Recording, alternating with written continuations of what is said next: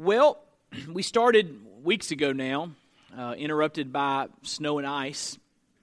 We started a, a series called Overcoming Overload. And in, in that first, the first part of the study, we talked about uh, why families often feel so overwhelmed by life, so overloaded by life. And I've given them to you in your sheets tonight. We kind of go over them every week. One uh, issue uh, revolves around the pressures of life. Life has a lot of pressure, a lot of stress, a lot of things that we've got to, to manage and take care of and deal with. And, and, and the pressures of life can be, can be overwhelming.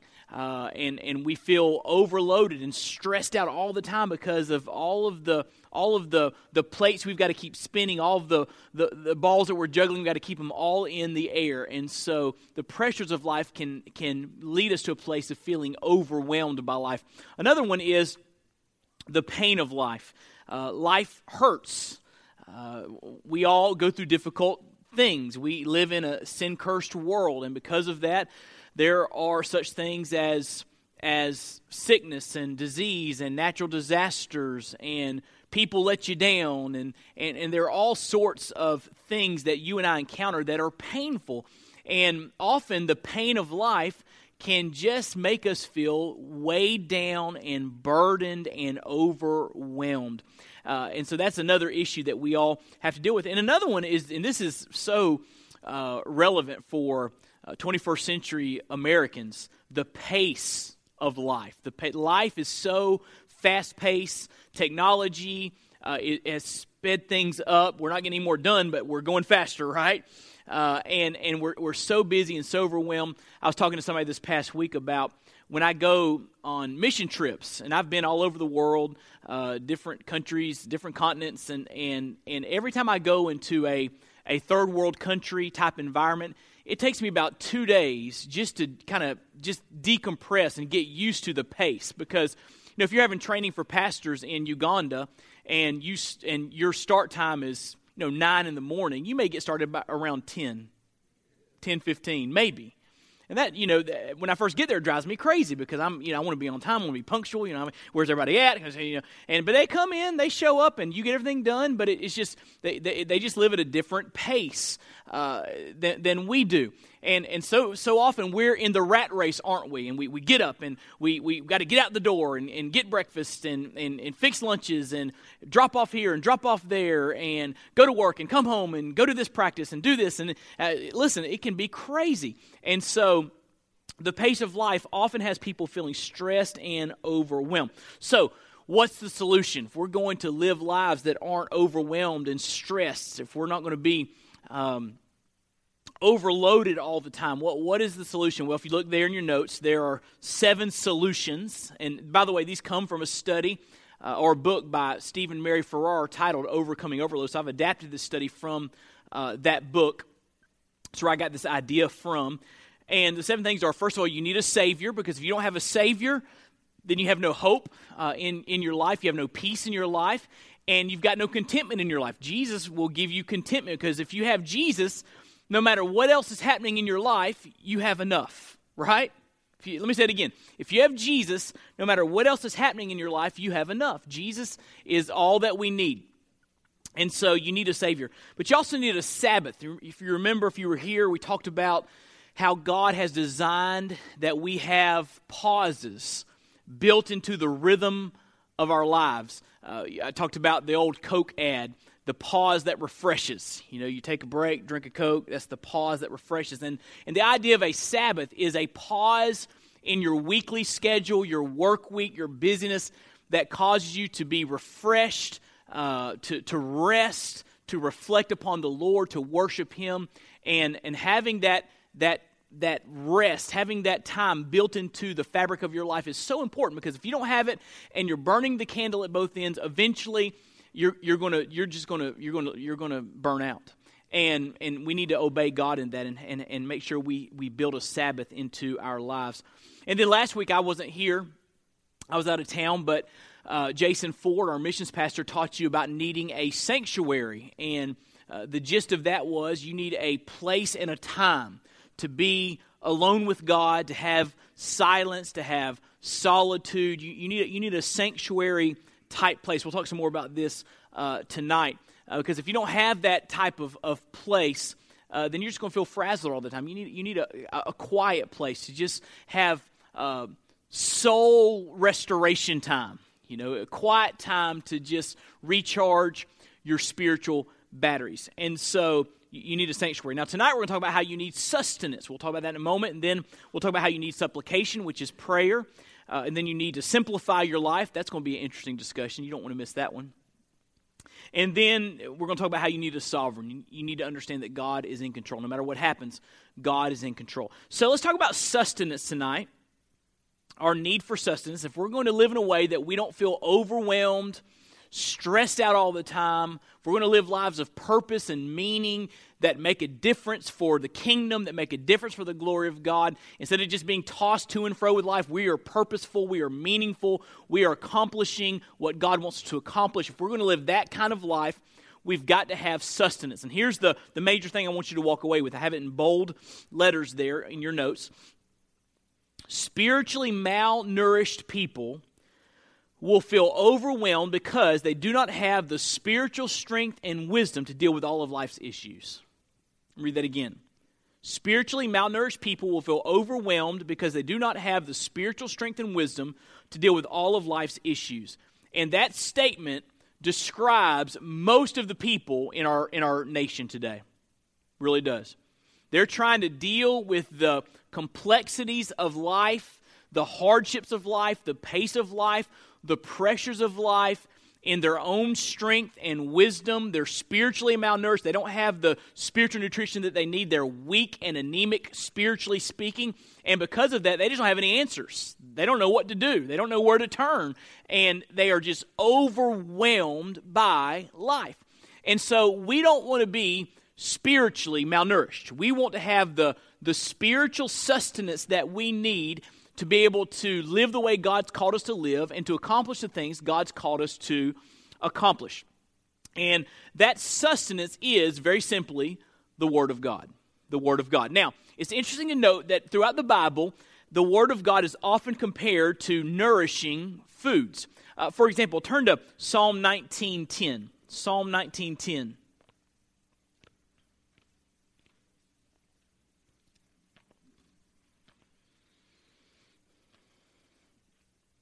Psalm 19 is a wonderful psalm about God revealing himself through creation and God also revealing himself through his word. Uh, theologians call that special revelation. It says there in Psalm 19, verse 10, speaking of the, the commandments, the testimonies, the precepts of the Lord, the word of God, more to be desired are they, the word of God, the, the teachings of the word of God, more to be desired are they than gold, even much fine gold, sweeter also than honey, and drippings of the honeycomb. And so that first blank there is honey. Uh, the word of God is, is compared to honey, and it says it's better than honey. Just like we, we love the sweetness of honey, the, the, the nourishment of honey, uh, God's word will give us that sweetness, that nourishment that we need. Do you remember the story over in 1 Samuel of Samuel I'm sorry, Jonathan, uh, Saul's son, leading the nation of Israel to a great victory against foreign invaders. And they were they had routed the foreign army. They were chasing them through the forest, and they were tired. Remember that? And and Jonathan stopped, and he violated a vow that his dad had made that he didn't know, and that was a whole different. That's a different sermon. But he stops and he sees this honey, and he dips his staff in and gets some honey, and he's revived, and he's able to finish the battle. Well, God's word is like that to us. God's word revives us. It, it, it, it helps us to, to have what we need, the spiritual strength and wherewithal that we need to do what God has called us to do. So the Word of God is, is compared to honey. Also, it's compared to bread. Turn to Matthew chapter 4. Matthew chapter 4. This is Jesus in the wilderness. After his baptism, and it says he was led by the Spirit into the wilderness to be tempted by the devil in verse 1. It says, After fasting 40 days and 40 nights, he was hungry. And the tempter, Satan, came and said to him, If you are the Son of God, command these stones to become what? Loaves of bread. But he answered, It is written, Man shall not live by bread alone, but by every word that comes from the mouth of God. So, how did Jesus fight temptation? With the word of God. And he wasn't going to let Satan trick him into, into uh, doing what he wanted him to do. He said, Listen, uh, man doesn't live. You want me to make these stones into bread? You, you need to understand more than I need bread. I need the nourishment of the Word of God. Man does not live by bread alone, but by every word that proceeds from the mouth of God. And so God's Word is like bread, it nourishes us. And, and anywhere, any culture, they have some sort of bread staple in their culture. And, and, and we know that bread is very, very uh, important. And, and the Word of God is like that to us. Also, the Word of God is compared to meat. Hebrews chapter 5. Look what it says in Hebrews chapter 5.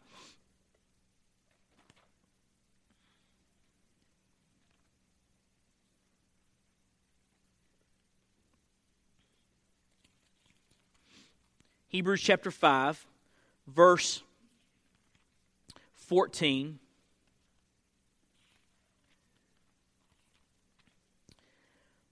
The Bible says,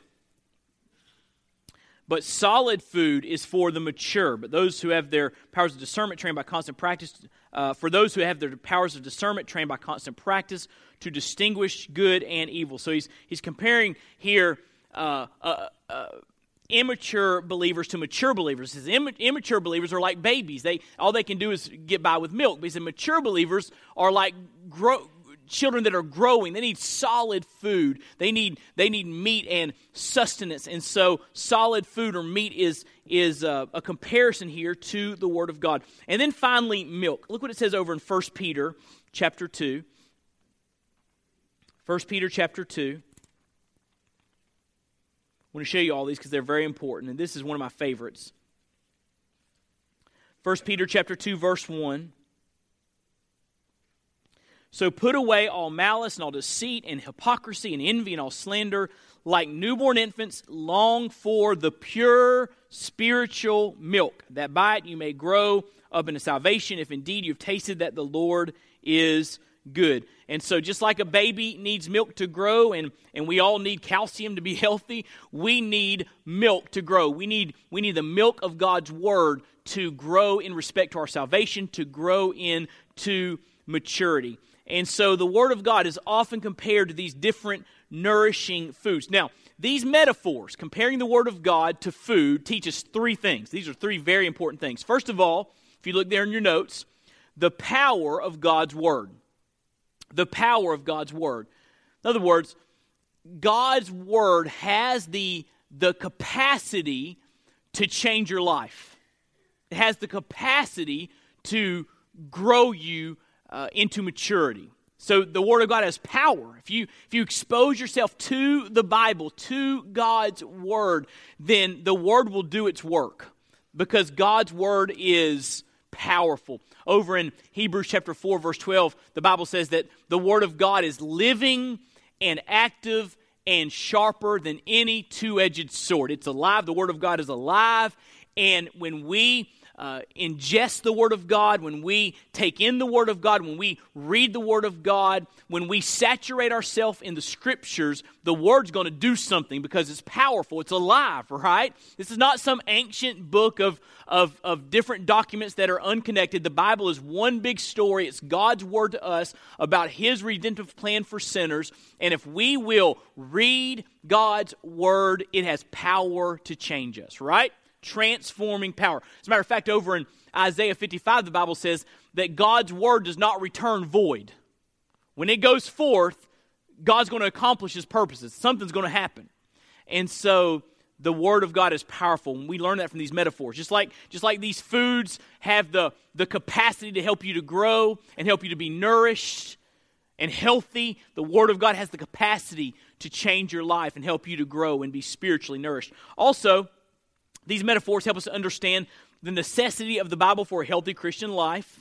It's like a, ba- a, baby needs milk. You need the Word of God to be healthy, to grow in respect to your salvation. And it's interesting to note that, that our churches are full of, of believers who have been born again. They're, they're, they, they, they stepped into being a baby Christian, but they never really grew. And they've been in that, that spiritually immature state for a long time. So, how do you know that churches are full of baby Christians? Well, because over in 1 Corinthians 3, Paul's talking about conflict in the church. You know what he chalks it up to? He chalks it up to their immaturity. So, whenever you see fussing and fighting and conflict and splits and, and business meetings where people are yelling at each other and all that kind of stuff, you are seeing a, a spiritual nursery full of a bunch of babies who, aren't, who haven't grown. That's what you're seeing. That's what the Bible says. I'm not making that. That's what the Bible says, right? Don't, don't, don't get mad at the mailman, all right?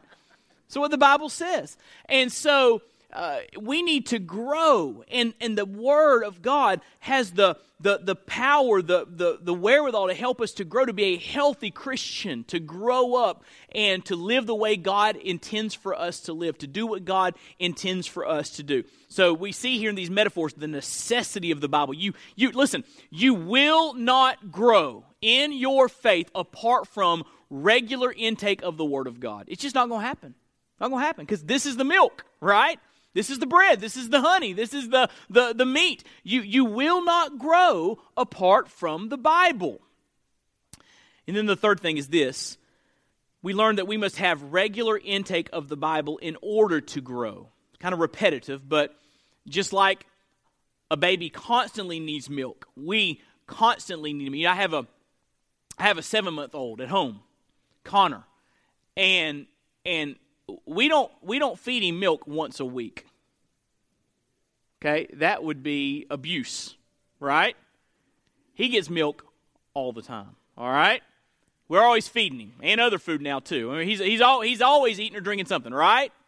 Because he needs it, and and a lot of us treat the Word of God in that way. In, in other words, we get the Bible once a week on a Sunday, we come to church or perhaps to our Connect group and, and we talk about the Bible then, but we put it on the shelf when we get home and we wonder why we're overwhelmed by life and we have no answers and we have no wisdom, and we have no strength, and we're not growing and we're miserable and there is no peace. And we wonder it's because we're not growing.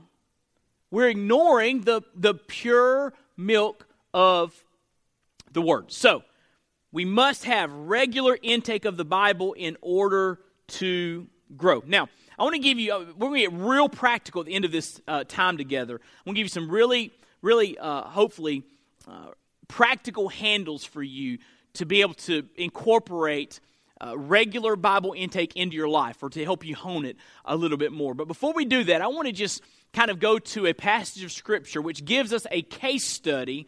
Um, dealing with the power of the word. So turn with me to 1 Kings chapter 22. We're going to do a case study about King Josiah. 1 Kings Old Testament. 1 Kings chapter 22.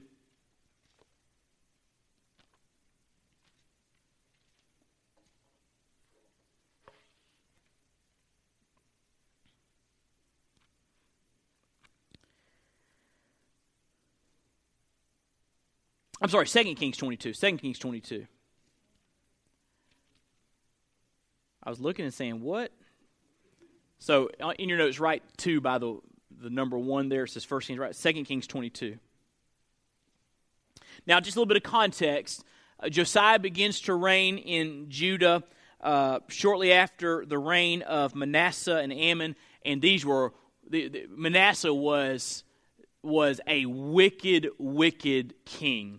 And so he's coming on the heels of, of great idolatry, great wickedness. And it says there that Josiah was eight years old when he began to reign. Can you imagine eight year old reigning, following on the heels of just great, great evil? But he reigned 31 years in Jerusalem. Now look what it says in verse 3. Fast forward to verse 3. Well, look back in verse 2 says he did what was right in the eyes of the Lord and walked in all the way of David his father. He did not turn aside to the right or to the left. Now here's the question: Why? You just had Manasseh. How in the world Josiah? How did Josiah get it right? How did he live in the ways of the Lord when he had no model? He had no heritage of godliness. Well, look what it says in verse 3. It tells us the backstory. In the 18th year of King Josiah, the king sent Shaphan the son of Azaliah, son of Meshullam, the secretary to the house of the Lord, saying, Go up to Hilkiah, the high priest, that he may count the money that has been brought into the house of the Lord, which the keepers of the threshold have collected from the people. And let it be given into the hand of the workmen who have the oversight of the house of the Lord, and let them give it to the workmen who are at the house of the Lord repairing the house. So they want to they want to rebuild the house of the Lord, rebuild the temple. They want to see how much money is there, what they have to work with. So Hilkiah, the high priest at the time, goes to the temple. And look what it says in verse 8. Hilkiah, the high priest, said to Shaphan the secretary, I have found the book of the law in the house of the Lord. So he's looking around in the temple and he finds this copy of the Bible, of, of, the law, what we would know as the, the first five books of the Old Testament, the Torah. And Shaphan the secretary came to the king and reported to the king, Your servants have emptied out the money that was found in the house and have delivered it into the hand of the workmen who have had the oversight of the house of the Lord. Then Shaphan the secretary told the king, Hilkiah the priest has given me a book. And Shaphan read it before the king. When the king heard the words of the book of the law, he tore his cl- clothes, a symbol of mourning. Why? He heard the word of God for the first time and he realized they had not been living according to God's word. So he's mourning.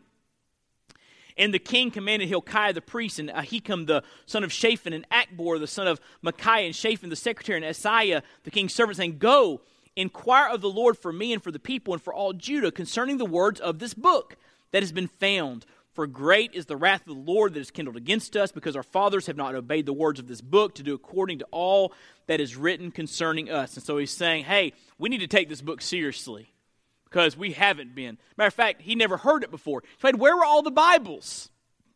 Probably destroyed under the reign of Manasseh. That's how evil he was. But somebody somewhere had stored, maybe under something or behind a wall in a secret compartment, someone had stored a copy of the Bible. And Josiah has it read him for the very first time. So, what does Josiah do when he's exposed to the, the honey and the bread and the meat and the milk of God's word? Look what it says in verse uh, chapter 23, verse 1. Fast forward. Then the king sent, and all the elders of Judah and Jerusalem were gathered to him. And the king went up to the house of the Lord, and with him all the men of Judah and all the inhabitants of Jerusalem, and the priests and the prophets, all the people, both small and great. And he read in their hearing all the words of the book of the covenant that had been found in the house of the Lord. And the king stood by the pillar and made a covenant before the Lord to walk after the Lord and to keep his commandments and his testimonies and his statutes with all his heart and all his soul, to perform the words of this covenant that were written in this book and all the people joined in the covenant. So, what did Josiah do? He got the nation together and just read the Bible. Extraordinary. He just read the Bible. Hey, by the way, that wouldn't be a terrible idea for us, would it? We could use the truth of God's word at times like these. But he got them together and he he read the Bible and great reforms came on the heels of that. A great revival happened in Judah after that. And look what it says uh, in 1 Kings 23, 24, and 25. Fast forward to the near the end of chapter 23. Moreover, Josiah put away the mediums and the necromancers and the household gods and the idols and all the abominations that were seen in the land of Judah and in Jerusalem, that he might establish the words of the law that were written in the book that Hilkiah the priest found in the house of the Lord. Now look at this description of Josiah in verse 25. Before him there was no king like him who turned to the Lord with all his heart, with all his soul, with all his might, according to all the law of Moses, nor did any like him arise after him. How do you describe how do you explain that? There was never one like Josiah. There was never one that followed the Lord with all his heart. Answer, he found the word of God. He was changed by the word. Look at that statement there in your notes under case study under Josiah. When people who have neglected the Word of God begin to be nourished by the Word of God, their lives will be transformed. That's what Josiah teaches us.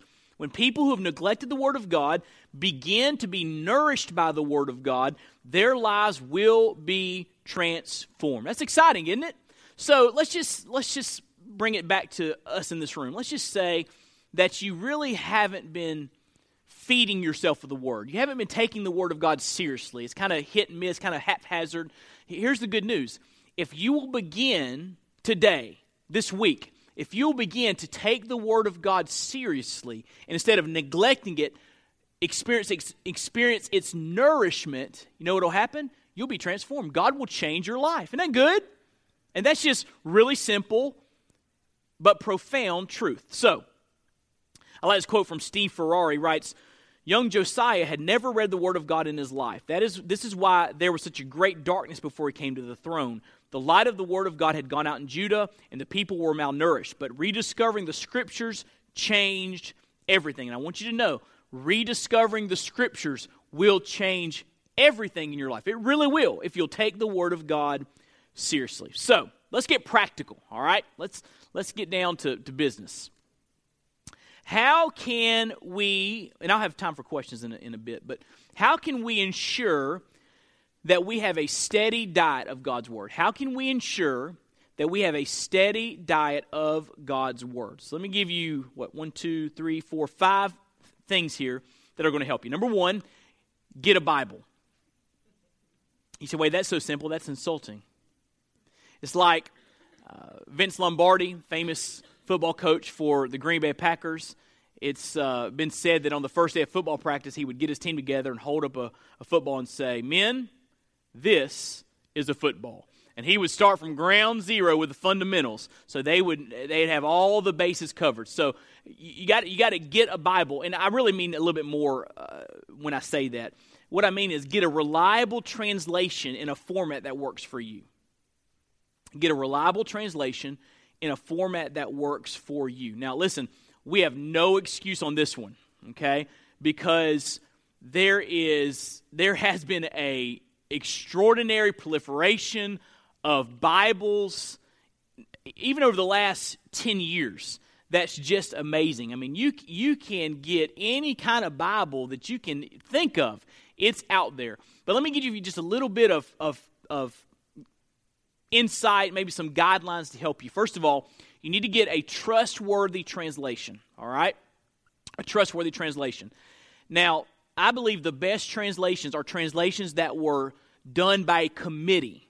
A committee. That means that you have a committee of scholars that work together, so they're kind of holding each other accountable to make sure that what they're translating from the original Greek and Hebrew is, is accurate, all right? Not just their thoughts, but they're, they're holding each other accountable to that process. The King James Version was, uh, was translated by a committee that was appointed by King James. And so there's a lot to commend about the King James. Now, I, I don't prefer the, the Elizabethan English because it was translated in 1611. And by the way, uh, I've had people come to me before and say, hey, Wade, King James only, that's the only Bible version you should use. And I, I don't usually do this because it's, it's kind of snarky and kind of smart aleck, but, but if I wanted to, I would say, which of the 800 revisions do you prefer? Because since 1611, the King James Version has gone through 800 some revisions. So when you say King James only, which revision are you talking about? Okay?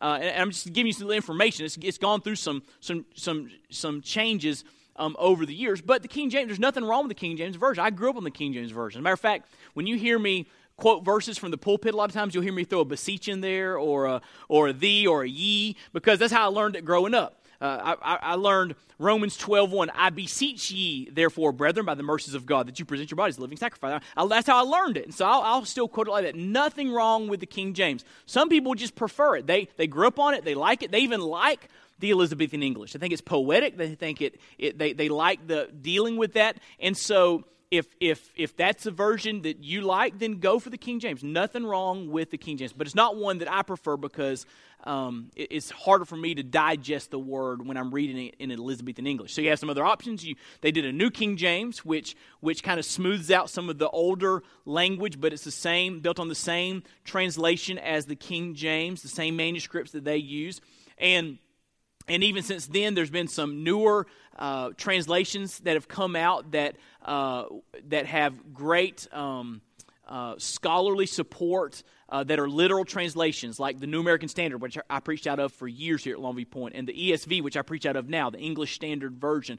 Both of those are literal translations. In other words, scholars, a team of scholars, went to the original documents, the the the the the, the Greek and the Hebrew, and they they translated it word for word, not thought for thought, but word for word, for the most part. And so it's so when I read the Bible, I want to know what actually is being said. Not what somebody thinks it says, but what actually is being said. And a literal translation gets to the importance of what was actually said in the original manuscripts. That makes sense? Now, there are other things like the Living Bible, um, and, you know, some other paraphrases, the message. One person did it.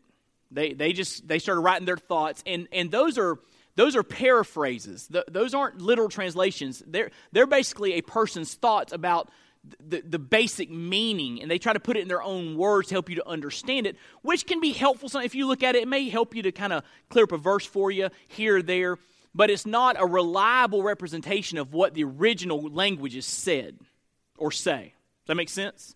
So if you use those in some way, shape, or form as a way to just kind of cross reference, that's okay. But I would not make a paraphrase, Living Bible, um, uh, what the Phillips Bible. I, I, would not make one of those. I would not make those the message. I would not make that my primary translation, um, because when again, I want to start with what God actually said, not what somebody thinks it means, but what God actually said.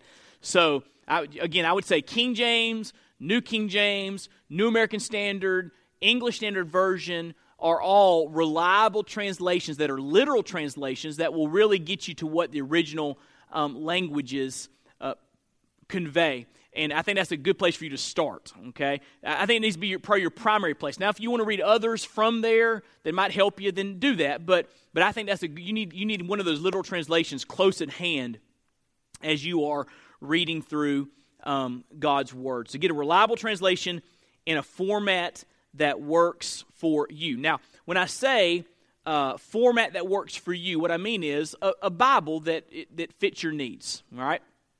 For example, you may prefer a study Bible, and there are tons of study Bibles out there, which are really good. And I can we can talk later if you want some some specific recommendations. Uh, I use a study Bible for my personal Bible reading, for my sermon preparation. I have my study Bible open in front of me. Um, I, I, love it. It's the ESV Study Bible. I love it. I, I, I was I'd been I, I, was hearing that it was coming out. I'd been studying uh, or reading about this ESV Study Bible, and it came out in October of 2008. And I was it was like the Apple iPhone for me. I was there. I was there at Lifeway before they opened up. I was the only one there, and and and I could not wait to go get my ESV Study Bible because I'd been reading about it for for years. And they finally released it, and I was lined up, and they came and unlocked the door, and I went straight back and got my. And I love it. It's a great gives you a lot of good information around the biblical text. And so that's a good one. Uh, MacArthur Study Bibles are always very good and reliable. And there's, there's some good ones out there. So uh, you may prefer study Bible. You may just prefer maybe maybe use other tools to study and you don't need the study bible you just want just the bible all right so you get like a thin line bible or just some bible it's just just bible text and that's what you that's what you primarily use or or you may have some other type of Bible format. You, you, you may have a, an app on your, on your iPad or on your iPhone that, that uh, is the primary thing that you use. Uh, but find a format that works for you, all right, that you're going to utilize, that you're going to enjoy, and uh, a Bible you're going to enjoy, a, a good Bible, and, uh, and, and get that Bible in place. That's important. Get a Bible you love, all right? Get a Bible you love that you just can't wait to open up and, and get into, okay? So get a Bible. Number two, and I know I'll probably raise some questions on the translation stuff, so if you want to ask questions, you can ask them when we're through in a, in a few minutes. Number two, have a plan. Have a plan. I believe we need to read the entire counsel of God's Word. Because if we're just choosing where we're going to read day to day or week to week, say, okay, I think I feel like reading today, I don't know, Psalms, all right? you're going to read Psalms. And, and if you're choosing, you're probably going to read Psalms a lot because the Psalms are, are they're just really fun to read, aren't they? They're just they're they're understandable. There's all kinds of emotions in them. They're poetic. They're just beautiful, aren't the Psalms are beautiful, right? And if and if I if I'm choosing if I just make up my own mind what I'm going to read every day, I'm probably going to read the Psalms a lot throughout the year. I'm probably not going to choose Obadiah or Zephaniah or Numbers or Leviticus. I mean, that wouldn't be my first choice. But listen, Obadiah is just as much the Bible as the book of Psalms. God spoke and gave us Obadiah, right? So we need to take Obadiah just as seriously as the Psalms, which means we need to make sure we have some kind of plan to make sure we're reading Obadiah every so often. And we're reading Numbers, and we're reading Philemon, and these books that, that have a tendency to be neglected by us. And so don't just leave it up to your waking up in the morning and saying, okay, what am I going to read today? Because you will skip large portions of the Bible. You need to have a plan. You need to have a Bible reading plan that's going to walk you through systematically the entire Word of God over a period of time. Now, I prefer, there's nothing magical about this, but I prefer a yearly Bible reading plan. Okay? Again, nothing magical about a year. God didn't say read the Bible every year through every every 365 days, read through the entire 66 books. He didn't say that, all right? But a year is a, a unit of time that we you know we deal with. We understand it's the end of one thing beginning of a new thing. So it works for me to read the bible in a year. And i think it's a very reasonable goal. It's not overwhelming. If you have a plan to read the bible in a year you just got to be consistent because once you get behind then it gets overwhelming. But if you'll be consistent you can read the bible through in a year um, pretty pretty comfortably pretty comfortably now, I use, and, uh, and I'm giving you some recommendations there, I use the um, discipleship journal bible reading plan. I meant to bring a copy in here with me. It's just a little a little pamphlet. We have some in the office and it has just has your uh, readings every day with the checkbox. And so when i get done with you know the date i just check it and go to the next the, the next day. And it keeps it helps me to keep track of where i am. You can find it online as well and the reason I love the Discipleship Journal Bible reading plan is because I read from four different places in the Bible every day. Okay? So I'm experiencing uh, exposure to a lot of the Bible um, every day. And it's really pretty cool because you start to see connections uh, in God's Word. Uh, for example, one day I was reading, I think it was Job 18 or 19, somewhere in there, and it's where Job cries out, Oh, I wish that there were someone to come between me and God, to be an arbiter, someone that could come between us so we could, we could talk and have relationship and deal with this pain I'm experiencing. And then my next reading was in 1 John 2 that says, We have an advocate with the Father, Jesus Christ. I thought, man, that's cool. He was wanting that advocate. The advocate is Jesus. And you start seeing those connections in God's Word as you read through uh, it systematically. So, um, like today, I read um, from I had a passage in Deuteronomy I read. I read Psalm 68.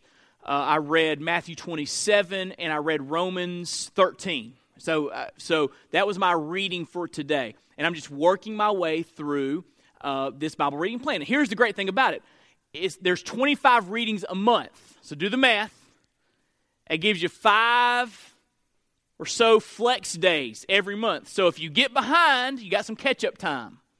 Or you can just go get ahead. You can get ahead. You finished number 25 and you got five days left much. Keep on reading and get ahead a little bit. So I love, I, I like that. I just, there are times, you know, I'm, I'm, I'm up really early to go, you know, go somewhere or get on a plane or drive over here or take care of this or make this appointment. And, and, and it's so early, I'm doing good just to get out of the house. I don't have time for a, a leisurely Bible reading session. And so there's times I have to catch up. And, or, and there's other times I get ahead. And so it really works well for, for the rhythm of my life. And so if you if you, you say I don't know what to read, what should I do? Discipleship Journal Bible Reading Plan is a great one. I really really like it. Um, also, um, chronological Bible, one year Bible. How many here use chronological Bible? Raise your hand if you use chronological Bible. Good good number of you guys. And chronological another great way. You, you get a Bible, one year Bible that's that's arranged in chronological reading, so it takes you through the Bible not in its canonical order, uh, but it's chronological order, which is really fascinating. If you haven't done it before, uh, I would recommend it because it's a really fascinating way to do it, and it's really powerful. Personally, just just personally, it takes me too long to get the New Testament. So I, I, I, like I like to be where I'm reading Old Testament, New Testament every day. I like I like that broader exposure every day. But there's nothing wrong with chronology. It's a great way to do it. Everybody ought to try it at least once. Um, and, and once you do it, you may love it. It may be your yearly Bible reading plan. Nothing wrong with it. It's great. Um, they have some really cool Bibles that are laid out for you to take you through a year. So chronological Bible is a great way to go. Open Windows. You know, Lifeway puts out this little this little pamphlet called Open Windows. How many anybody here use Open Windows? One, anybody else? Goodness, how times have changed. every Southern Baptist used to have open windows. But open windows is really neat because they have little devotionals and they have scripture readings. And, and if you follow the scripture readings, it'll take you all the way through the Bible. And they also have missionaries in there for you to pray for. Missionary birthdays, you can pray for missionaries. And so uh, and you can get that online as well. Type in open windows on Google. Uh, and there's some more. If you if you just go to Google and type in Bible reading plans, there'll be pages of things that come up. So I guarantee you can find something that works for you, okay? Something that, that works good for you. So, uh, you need a plan. So, get a plan. And hey, you say, wait, it's already March and I don't have a plan. I didn't do anything this year. Start today. It doesn't matter. Just get a plan and start tomorrow morning. Get a plan and start tomorrow. Uh, nothing magical about January. All right, just start systematically. And, and you may take a plan, you may take the Discipleship Journal Bible reading plan and say, there's four columns. I'm going to read through the first two columns this year and the next two columns next year. I'm going to break down the Bible in two sections, if you will, and read it in two years. Nothing wrong with that. Because again, you're, you're, you're systematically exposing yourself to the Word of God. All right? You're going to make sure somewhere in there you're reading Obadiah. Can I get an amen? All right? Or Habakkuk or whatever. The books we did. When's, when's, the, last time you read the book of Jude? All right? Uh, so, so, so we need, we need to read it all. Um, and, and just stick with it. Just stick with it. The other day I was reading Numbers, and uh, you know, and it's where God comes to Moses. He says, "I want you to take so and so and so and so." He starts naming them by now. So and so and so and so, and take a census um, so that you know how many fighting men you have. And you're reading through this long list of names, and you know, I just I I'm just I just going to read. I just read them, you know, and I started thinking, man, this is kind of tough. This, you know. And you know, is there anything in here for me to just kind of take away from this reading of the names? I stepped back and looked at the passage, just Numbers 1. And uh, I went back to where it said, The Lord said to Moses. And I started walking those names. You know who was giving those names to Moses? God was. God knew every one of those men by name. And I thought, wow, God really does know our name. And not only that, He knew their family. So and so, son of so and so. He knows us, He knows our family, knows our future, He knows everything, right? The God of the universe knows my name. And so was just, I was reading through numbers, just kind of working my way through a long list. And I had a, I had a little hallelujah moment. All right. It was good stuff. He knows our name. And so just, just stay with it. Even if it's a long list, just read through it. All right. Because God inspired it for a reason. I promise you, the more you expose yourself to those hard books, the more you'll start to see the connections in the Bible and it'll become more and more clear year by year, and you'll get more and more excited about it. So, find a Bible, get a Bible, and have a plan. Everybody clear on that? All right. Third, have a place. Have a place. This goes back to sanctuary, which you talked about last week. Um, now, you don't want to be legalistic here, okay? You can read your Bible in four different places, and every time you read it, have an encounter with God because it's God's Word. So it, it doesn't change because you have a certain place. But there's something I think that is um, that's special about having a designated place that you meet with God because that place becomes holy ground. That's in your notes, by the way. When you have a regular place to meet with God, uh, it will become holy ground. It just becomes a spot that's very special to you. That doesn't mean that, that you can't have other places, or you might have many different places. You may have a busy morning and you don't have time to read at your place, and you have to read at your desk at work, or uh, you know on the commute you have to listen to it on your uh, iphone you know have the bible read to you or whatever but but there's something about having a place a place where you meet with god that's just uh, that's just encouraging it, it becomes special because you know that's the place that god has spoken to you day after day and month after month and week after week and year after year uh, it's just neat to have a place. And so that place becomes special, becomes something you look forward to. And so designate a place. Build it, build, what you're doing is you're building consistency in your life. Okay? This, this is my Bible. This is my plan. This is my place. See the consistency happening there? Instead of haphazard and I'll get, it, uh, get to it if I have time, the, the, I have all these things ready to go. All right? Have a place. Next, with God's help, and underline that phrase with God's help. If you try to do Bible study in your own strength, you're going to fall flat. With God's help, begin your reading plan and discipline yourself to be consistent. Begin your reading plan and discipline yourself, or continue your reading plan if you're in one now, and discipline yourself to be consistent. It takes discipline. At first, you know, you may have to just you may have to just work hard at. It. You may have to put some some you know a, a, a, a sticky note on your bathroom mirror saying, "Hey, read your Bible," right? Or note on your steering wheel at, at in your vehicle, or you may have a friend that's an accountability partner, and you know they're going to call you later and say, "Hey, did you read your Bible today?"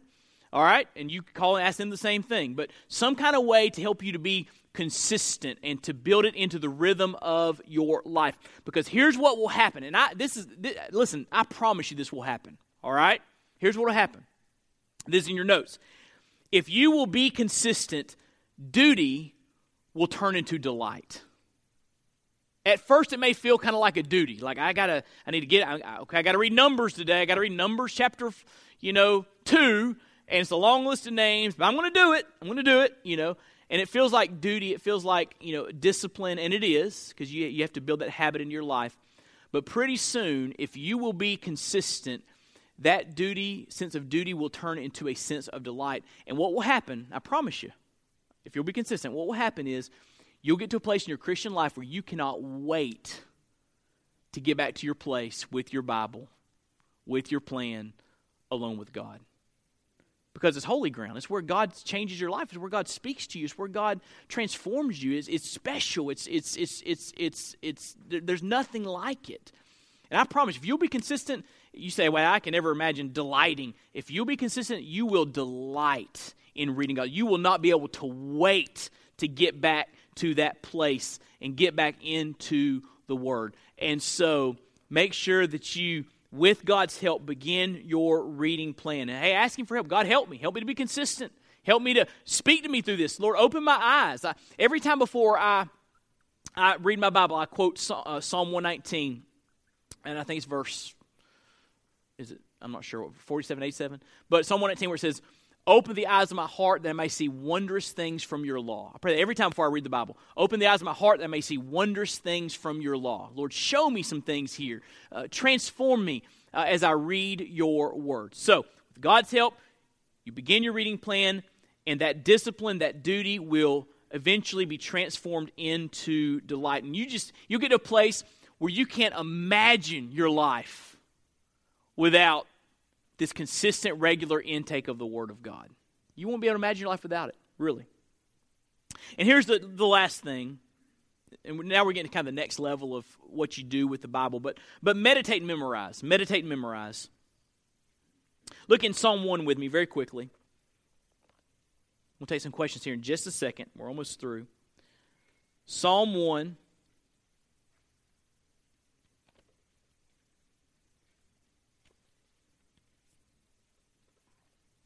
Verse 1 Blessed is the man who walks not in the counsel of the wicked, nor stands in the way of sinners, nor sits in the seat of scoffers, but his delight, notice that word delight, his delight is in the law of the Lord. On his law he meditates day and night. He is like a tree planted by streams of water that yields its fruit in its season. Its leaf does not wither. In all that he does, he prospers. So uh, let me ask you a question. Do you want to have a, do you want to be well grounded and stable? Raise your hand if you do. Okay. Do you want to be fruitful? Raise your hand if you want to be fruitful. The key's right here. Delight in the law of the Lord. Meditate on it day and night. And that's the kind of Christian you'll become. Grounded, stable, strong, and fruitful. That's the kind of Christian you will become through meditation. Uh, quick word on meditation because our idea of meditation has really been um, has been um, twisted by Eastern religions, you know, Eastern mysticism, because we think meditation, we think of, you know, a guy in orange robes going, hmm, you know, right? Sitting cross legged in the lotus position or whatever. We, we, we think that's what we think when we think meditation. That idea of meditation could not be further from the biblical use of the word meditation. See, Eastern mysticism, Eastern religion is all about emptying your mind and coming to a place of nothingness. That sounds exciting, doesn't it? Empty yourself of all desire just come to a place of nothingness, kind of you know, neutral in your mind. The Bible idea of meditation is you fill up your mind with truth and you dwell on it and you think about it and you think about how it applies to your life. And so, Eastern mysticism, empty your mind. Biblical meditation, fill up your mind with the truth of God's word. So it's a totally different deal. So don't don't get uh, don't get led astray by the word meditation. It's it's the filling up of your mind with the word of God. So here's what it means. It means listen to me. This is so important. It means after. Well, let me ask you a question first. How many of you have ever read your passage for the day? And 30 minutes later, if I came up to you and said, Hey, what'd you read this morning in God's Word? You would have no clue. Right? Have you ever been there? I've been there. There, there, the other day, I was saying, what did I read this morning? I couldn't think of it. But the way to get it down into your heart and into your soul and, and, and embedded in that truth embedded in your mind is to, after you read, just spend some time thinking about it. A really effective way to meditate is to, is to talk to God about what you've just read. Just, hey, Lord, I saw this morning your word that you knew these men by name. And and you knew about their families and their backgrounds. And God, I'm so grateful that you know me by name, that you care about me that much, that you that what what, what am I, who am I that you would be mindful of me? But you know my name. You know you know my name. And so just by talking to God about that truth that I saw in God's word, I'll, I'll never forget that. I'll never forget it. Right? And, and or that the day I read about the the, the Job's desire for a uh, an arbiter, a mediator, and then Jesus is our advocate with the Father. Lord Jesus, thank you for being my advocate with the Father. Thank you for being my high priest. Thank you for coming between me and God, being the one mediator between God and man, that you might reconcile me to holy God. Thank you, Jesus, for what you've done, for dying for my sin. Right? So you just talk, you're talk, when you talk to God about what you've read, it helps it to take root in your mind and in your heart. Does that make sense? So pray about what you've just read. One of my, again, this is the way I do it. It's not right or wrong, it's just the way I do it. What, my ideal, let's say it like this my ideal day is to read God's word and after I read, to exercise. And when I exercise, that's when I'm thinking about what I just read. That's when I'm praying, or if I'm jogging or walking, whatever, I'm thinking about what I read. I'm talking to God, I'm praying, and that works really good for me. Uh, because it helps the exercise not to seem so bad, first of all, and and and second of all, it, it just helps me to, to to not leave the Word behind. Just because I close my Bible doesn't mean I've left the Word of God behind. I'm thinking about its implications for my life, and so you need to build something in your life after you read. Maybe it's just, hey, you're, you're done with your Bible reading for the day, and before you get in your busy day, you close your Bible, pull up a cup of coffee, sit back, and just kind of you know think about what you just read and think about its implications for your life. Talk to god about it. And it can be a great lead into your prayer life. But that's a we'll get into that some other time. We'll get it next week we'll get into that. And then memorize. Turn over to psalm 119 psalm 119 i promise we're almost done. Psalm 119.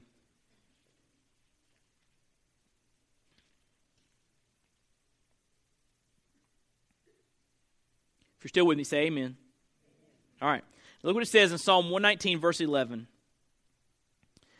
The psalmist here says, I have stored up, by the way, Psalm 119, longest psalm in the Bible, longest chapter in the Bible. The entire psalm is about the Word of God. In verse 11, he says, I have stored up your word in my heart that I might not sin against you. Blessed are you, O Lord. Teach me your statutes. With my lips I declare all the rules of your mouth. In the way of your testimonies I delight as much as in all riches. I will me- watch this. I will meditate on your precepts and fix my eyes on your way. I will delight in your statutes. I will not forget your word. I will not forget your word. So the idea here is meditation, memorization, which they go hand in hand. Um, I would encourage you to just start learning some verses. Um, and, and, and start small. Like maybe if you've never done this before, just start with one verse a week. Listen, if you did one verse a week, that's 52 verses, which is probably more than you did last year, right? Right? 50 verses, that's not insignificant. Um, or maybe try maybe a meaningful passage. Try memorizing Psalm 23 or the Lord's Prayer uh, or just some some longer the, the fruit of the spirit just some passage that's meaningful to you and you try to memorize you know two or three or five or six or ten verses or maybe an entire chapter of scripture uh, maybe take bigger chunks whatever works for you or, or maybe there's an issue in your life okay? Maybe you're dealing with anger or whatever and you find a Bible verse that just speaks that issue and it helps you and it encourages you, memorize it. Put it on a index card, put it on your bathroom mirror, put it on your steering wheel, and after for long you'll have it down. And and when you when you when you hide His word in your heart, it'll surface when you need it the most. Amen. So memorize, all right? Start slow. Don't set some huge. Don't say I want to memorize the book of Genesis by, you know, May. All right just hey, one verse a week would be super, okay? And and just begin to memorize God's word and see how God uses that. There's a, there's a system called Topical Memory System by the Navigators. You can get it at the bookstore. It has little cards that walks through all these verses that deal with different topics, which is very helpful. So if you can get a little more intense with that, get a partner. Uh, but but meditate and memorize God's word, and that'll help God's word to really take root in your life. Not just something you read, close your Bible, and you can't remember, think about it 30 minutes later, but, but it's, the word stays with you throughout the day.